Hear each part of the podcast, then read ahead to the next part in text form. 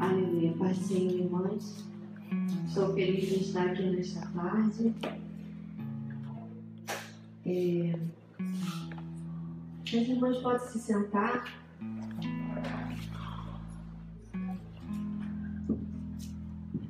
Quero desde já agradecer o convite e a confiança, porque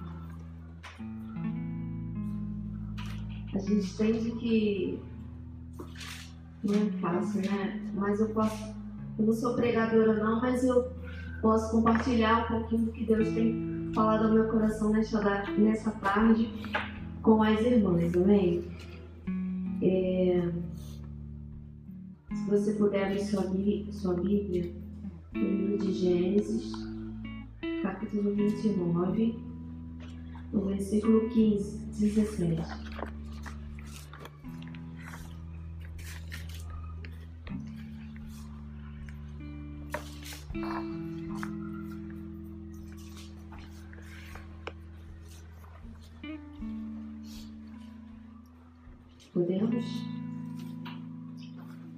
Os olhos de Lia eram meigos, mas sem brilho.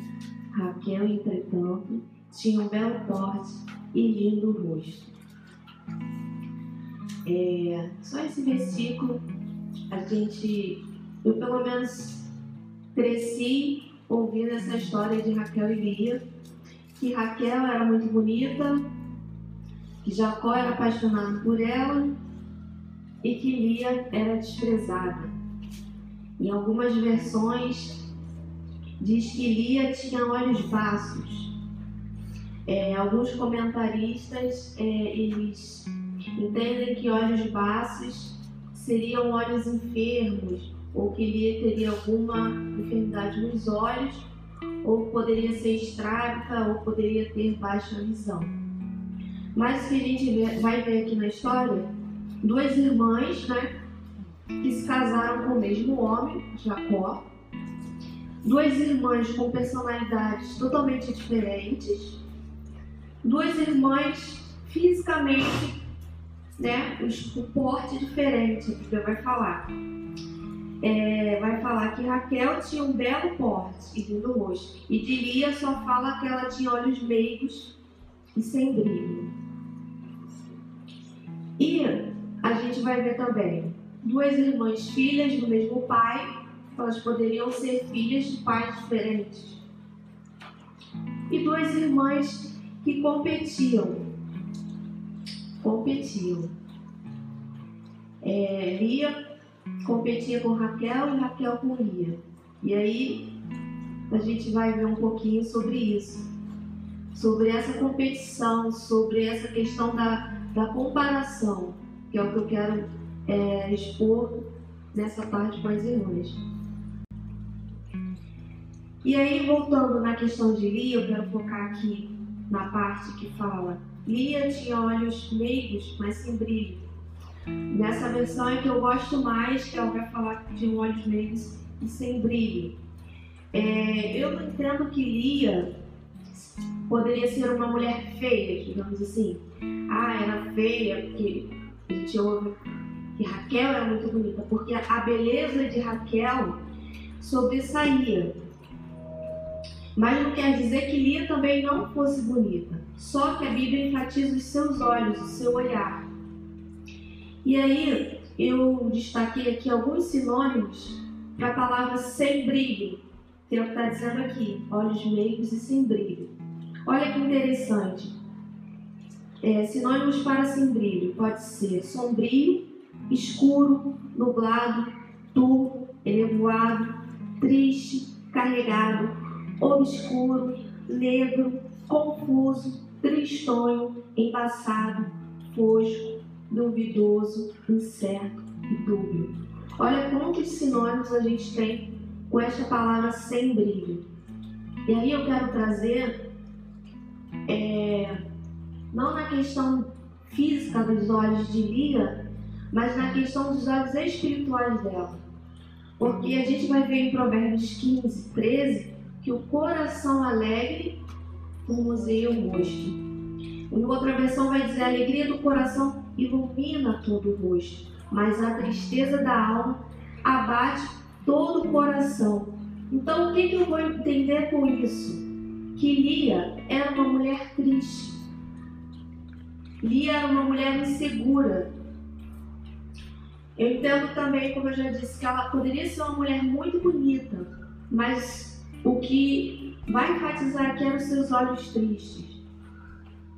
Ou seja, ela carregava uma insegurança, uma insegurança no seu coração. E isso expressava no seu rosto, expressava no seu olhar, um olhar cansado, é, um olhar é, é, duvidoso, incerto, ou seja, a visão dela era embaçada, espiritualmente falando. E aí, todo esse sentimento gerava o quê? Lia ela só enxergava a beleza de Raquel. E aí eu posso assim conjecturar, a Bíblia não vai contar, o texto não vai falar, não vai narrar, mas pelo que a gente vê da referência paterna que elas tiveram, é, a gente não sabe como foi a criação de Lia e Raquel. Talvez Raquel fosse a preferida e por ela ser tão bonita, os pais poderiam falar: Nossa, você é tão linda, tão linda. Ou Raquel poderia ter características é, mais fortes, mais presentes, porque Raquel, ela, eu entendo Raquel como uma líder, porque ela era pastora de ovelhas. É, Raquel é, é tinha um olhar, um rosto lindo, ou seja, voltando lá para o texto que o coração alegre como o seu rosto, Toda aquela segurança que Raquel tinha em liderança expressava no seu rosto, no seu olhar, diferente de Lia. E aí a gente pode imaginar aqui uma criação competitiva entre as duas, ou a Bíblia não fala da mãe delas, fala de um pai. E a gente vai ver que o pai delas, quem era o pai de Lia e Raquel? Labão, que era o tio de Jacó. E quais são as características que a gente vê de Jacó? Um homem interesseiro, um homem é, mentiroso, ele enganou Jacó. Quando ele, ele, entrega, ele promete Raquel e aí ele entrega Lia no lugar. Ele enganou Jacó. Ele gostava, era um homem que gostava de tirar vantagem, ou seja, depois do acontecido que ele entrega Lia ao invés de Raquel, ele ainda faz Jacó trabalhar mais sete anos. Aí ele, ele faz um trato. É, você trabalha mais sete anos por Raquel, mas espera passar uma semana da noite de núpcias e aí eu te dou Raquel. Não é que Jacó esperou 14 anos para ter Raquel. Ele trabalhou sete anos, mais uma semana e depois teve Raquel, e aí trabalhou mais sete anos. Quer dizer, trabalhou 14 anos, mas com sete anos ele teve Raquel. Entende? E aí a gente vê um homem totalmente fora do padrão que Deus estabelece para um, líder, para um, cabeça da casa, para um homem. E essa era a referência paterna que as duas tinham.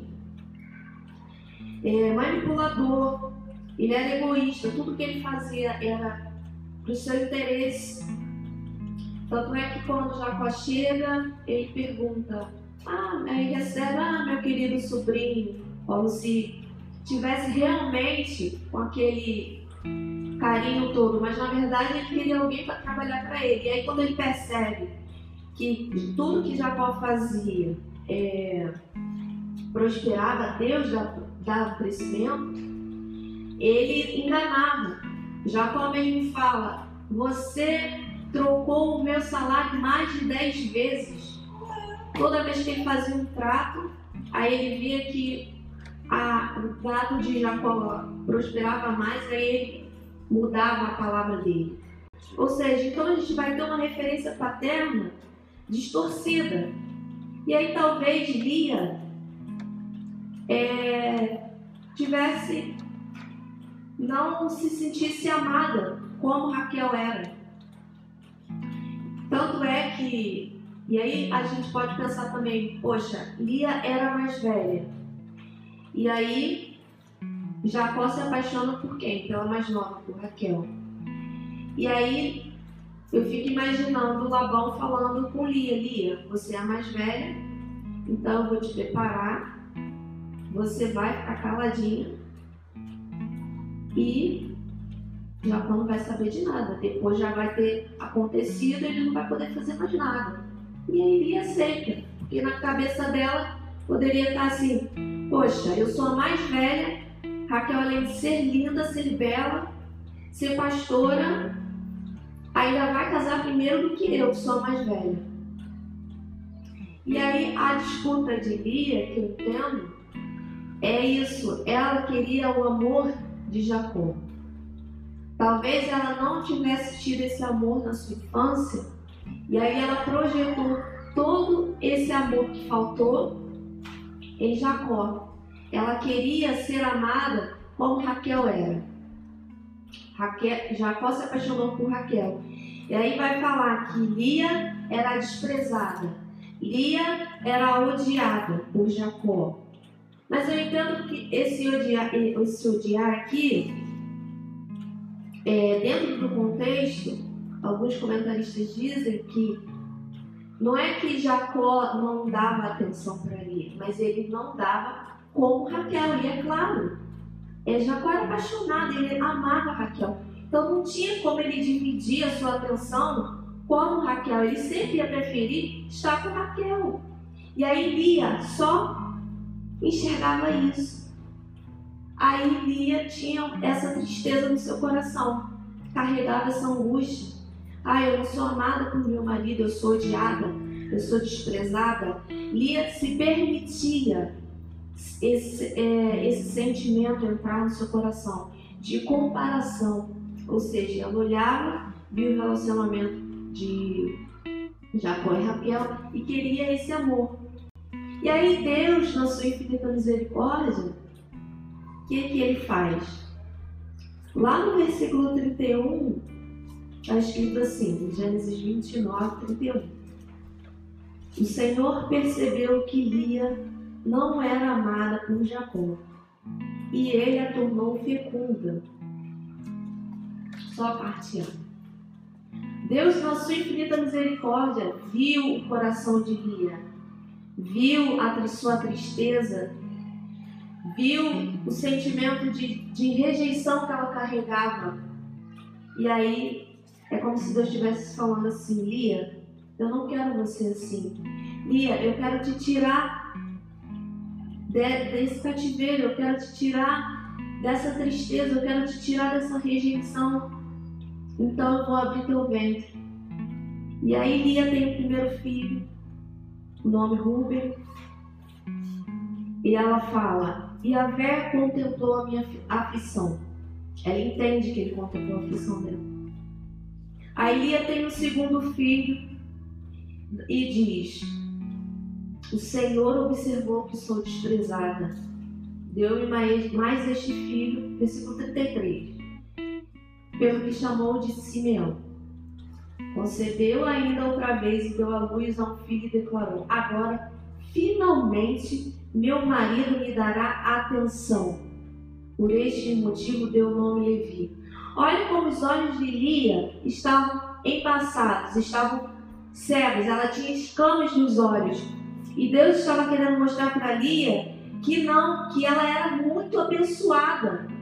Deus estava querendo dizer para Lia, Lia, olha para você, olha o que eu estou fazendo contigo, você não está entendendo que é, é desse teu ventre, de, desses filhos que eu estou te dando, vão sair duas, duas tribos muito importantes, que é a tribo de Levi e a tribo de Judá. Tribo de Levi, linha sacerdotal, e, e tribo de Judá, linha de reis, veio Davi, veio Jesus, e Lia não enxergava isso. Aí, esses foram os três primeiros filhos, ela só queria o amor, ela só enxergava o desprezo. E aí ela só olhava para Raquel e Jacó e não conseguia enxergar o amor que o pai tinha por ela. O amor de Deus por ela.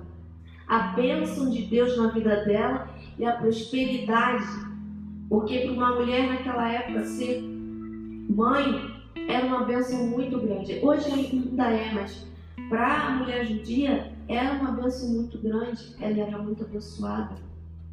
E Lia não enxergava isso. E Deus estava querendo mostrar para ela. Aí só quando ela tem o quarto filho, que é Levi, que está aí no versículo 34, não, desculpa, que é Judá. Lia ficou grávida, versículo 35. Mais uma vez teve outro menino. A este deu o nome de Judá e afirmou: Desta vez louvarei o Senhor. Aí sim ela dá a glória para Deus. Aí ela começa a entender: não, não, eu não vou mais ficar é, pedindo a Deus o amor de Jacó. Eu não vou mais me sentir odiada. Eu não vou mais deixar esse sentimento de desprezo entrar no meu coração. Desta vez eu vou louvar o Senhor. Mas aí tudo bem. Aí ela parou de ter filhos. E aí vem Raquel. Quem era Raquel que eu falei? Eu entendo Raquel como uma mulher de liderança. Uma mulher que tinha um porte, belo porte. Quando a gente vê assim, alguém chega com aquela postura, você traz logo aquele ar de segurança, né? A pessoa fala com segurança. Raquel era pastora. Então, Raquel era muito segura. Aí, além disso, ela tinha todo o amor de Jacó. Talvez não faltasse nada, mas aí, quando Raquel olha para Lia, o que, que acontece? Se sente menor, porque vê que Lia gerava filhos, não sei de quanto em quanto tempo, mas ela já estava no quarto filho e Raquel não tinha nenhum. E aí Raquel começa a se sentir menosprezada. E aí Raquel se compara com Lia. E aí Raquel, a bela Raquel, líder, aquela mulher segura, dá lugar a um sentimento de altivez, um sentimento de autoritarismo. Eu entendo isso lá no versículo 30, a parte C do versículo, quando ela diz para Jacó: Ou você me dá filhos ou eu morro. Ela está dizendo para Jacó: Eu prefiro morrer a você não me dar filhos. Ela joga toda a culpa em Jacó. Ela quer obrigar Jacó a dar filhos para ela. Mas o Senhor, na sua infinita misericórdia, abre o seu ventre e ela dá a luz a José. Mas entende como que, que o olhar ele, ele é perigoso? É assim, dependendo para onde a gente olha e, e como a gente olha e em que a gente está olhando. Raquel era muito segura, Lia era muito insegura. E aí até Raquel, que era totalmente segura, o que, que acontece com ela? Se sente menosprezada. Por isso que a Bíblia vai falar para a gente, aquele que está em pé, cuide para que não, não caia. Então a gente tem que estar cuidando o tempo todo da nossa mente, para onde a gente está olhando, em que a gente está pensando. A gente tem que estar o tempo todo observando o que o Senhor tem dado nas nossas mãos. Não ficar olhando o que a minha irmã tem. Ai, ai, aquela irmã, meu Deus, ela canta tão bem, queria cantar igual a ela. Aí começa a cantar, mas o negócio não vai para frente porque não é o que Deus deu para você. E aí você quer fazer uma coisa que Deus não te deu, que Deus não, não deu para você. Esse é o problema, às vezes, hoje em dia, as pessoas não olham para o que Deus tem dado e não entendem que é a partir do que Ele dá nas nossas mãos que Ele vai fazer prosperar. Lia era essa mulher.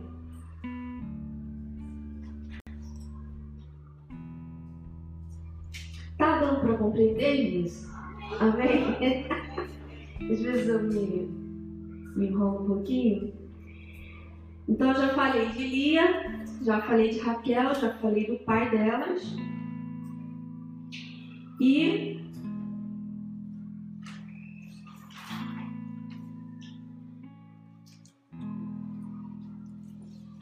quero voltar na questão de Lia. Lia parou lá no quarto filho. Aí Raquel viu que Lia tinha filhos e ela não tinha, ofereceu a sua serva Bila. Lá no versículo 6 do capítulo 30. Ou seja, Raquel era uma mulher que queria fazer com a força do seu braço. Por isso que eu falei do autoritarismo. Por isso que a gente tem que ter cuidado.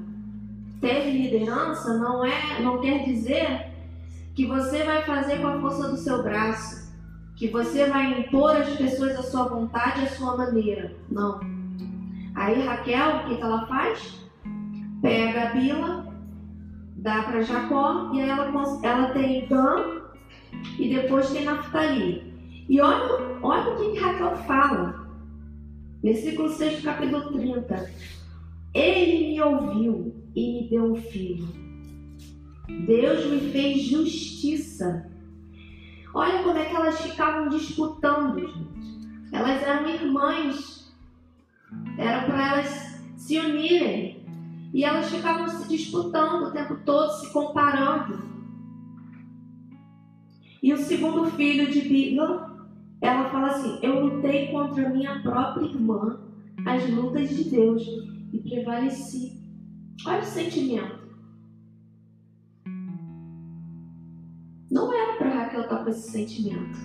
Aí Lia, que estava começando a entender o mistério de Deus na vida dela, faz o que? Tem uma recaída. Olha para Raquel de novo. Ah, Raquel, Raquel deu a serva dela? Então vou dar a minha também.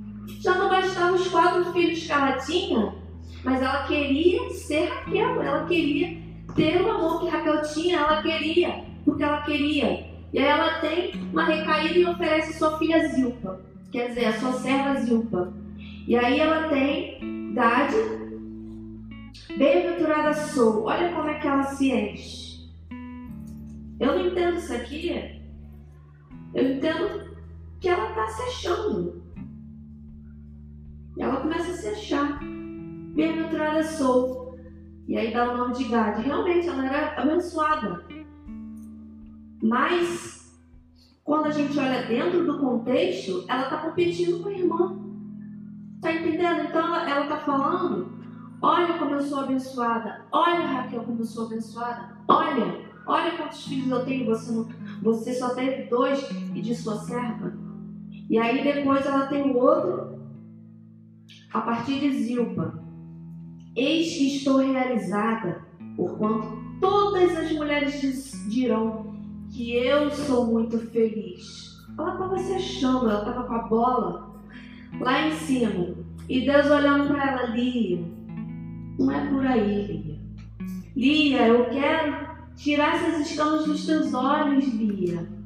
Lia, entende o mistério que eu tenho contigo. Para de olhar para Raquel, Lia. Esquece Raquel olha para mim, se espelha em mim, olha para o amor que eu, olha o amor que eu tenho por você. Para de ficar procurando, querendo ser amada como, como Raquel é por Jacó, porque você não vai ser amada como Raquel é. Não tem como você medir, comparar o amor deles dois e você querer ter esse amor igual. O meu amor é maior por você. Entenda o meu amor na sua vida, Lia. E aí Lia, novamente, deixa o sentimento de rejeição entrar no seu coração. E aí, Raquel tem José, e depois de muito tempo, ela, elas fazem as pazes. Ah, o texto vai contar que elas estão no campo, e aí Raquel vê que Rubem pega umas sementes, acho que era uma planta de mandrágoras, e fazia com que as mulheres poderiam é, aumentar a fertilidade.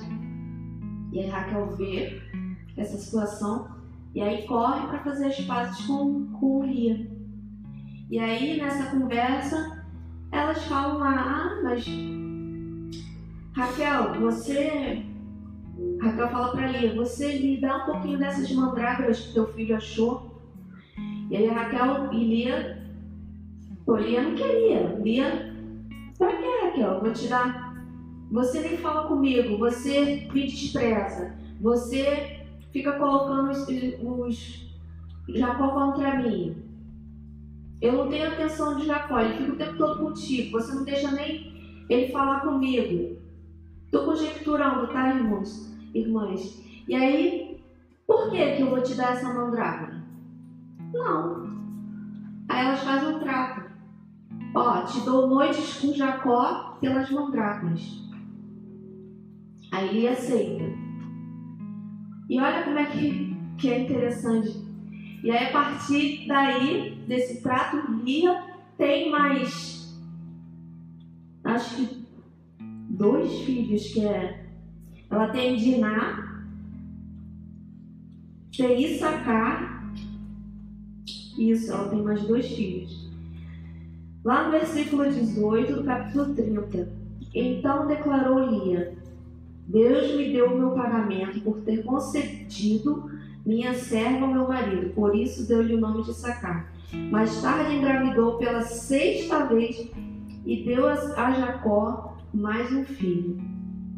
E afirmou Lia: Deus me concedeu um belo presente. Desta vez, meu marido muito me honrará, pois lhe dei seis filhos. Ou seja, Lia não se cansava de, de desejar, de almejar o amor de Jacó, porque ela tinha uma falta de amor muito grande no seu coração. Aí, por isso deu o nome de Zebulon. Depois ela deu a luz a uma linda menina, Diná. Ou seja, Lia teve sete filhos do seu ventre e mais dois da sua serva. Nove filhos no total. E aí o que eu quero, as perguntas que a gente que eu quero trazer para nossa reflexão é para onde estão voltados os nossos olhos? Para a irmã, para minha irmã que eu acho melhor, que eu acho que ela é muito melhor do que eu e eu não tenho nada de bom, a minha vida não é tão boa quanto a dela.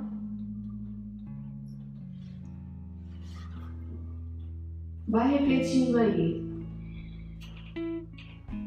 Como é que estão os seus olhos? Eles estão caídos, estão cansados, como os de Lia, estão sem brilho? Você está como Lia, se permitindo esse sentimento de rejeição entrar na sua mente, no seu coração? Ou você está como Raquel? Você é tão segura de si e quer pôr as coisas do seu jeito, da sua maneira, com a força do seu braço. Talvez você possa me dizer, ah, Suelen, eu não estou nem como Lia, nem como Raquel. Amém, minha irmã. Glória a Deus pela tua vida. Que Deus continue te abençoando. Mas se você se encaixa na figura de alguma das duas, que o Senhor nesta tarde ele venha, se você está como Lia, venha tirar as escamas dos teus olhos. Porque às vezes a gente não enxerga. Lia não enxergava. Por isso que a Bíblia vai falar. Ela tinha olhos meio sem brilho. E Deus estava o tempo todo falando para ela, Lia, o meu projeto na tua vida é muito maior, Lia.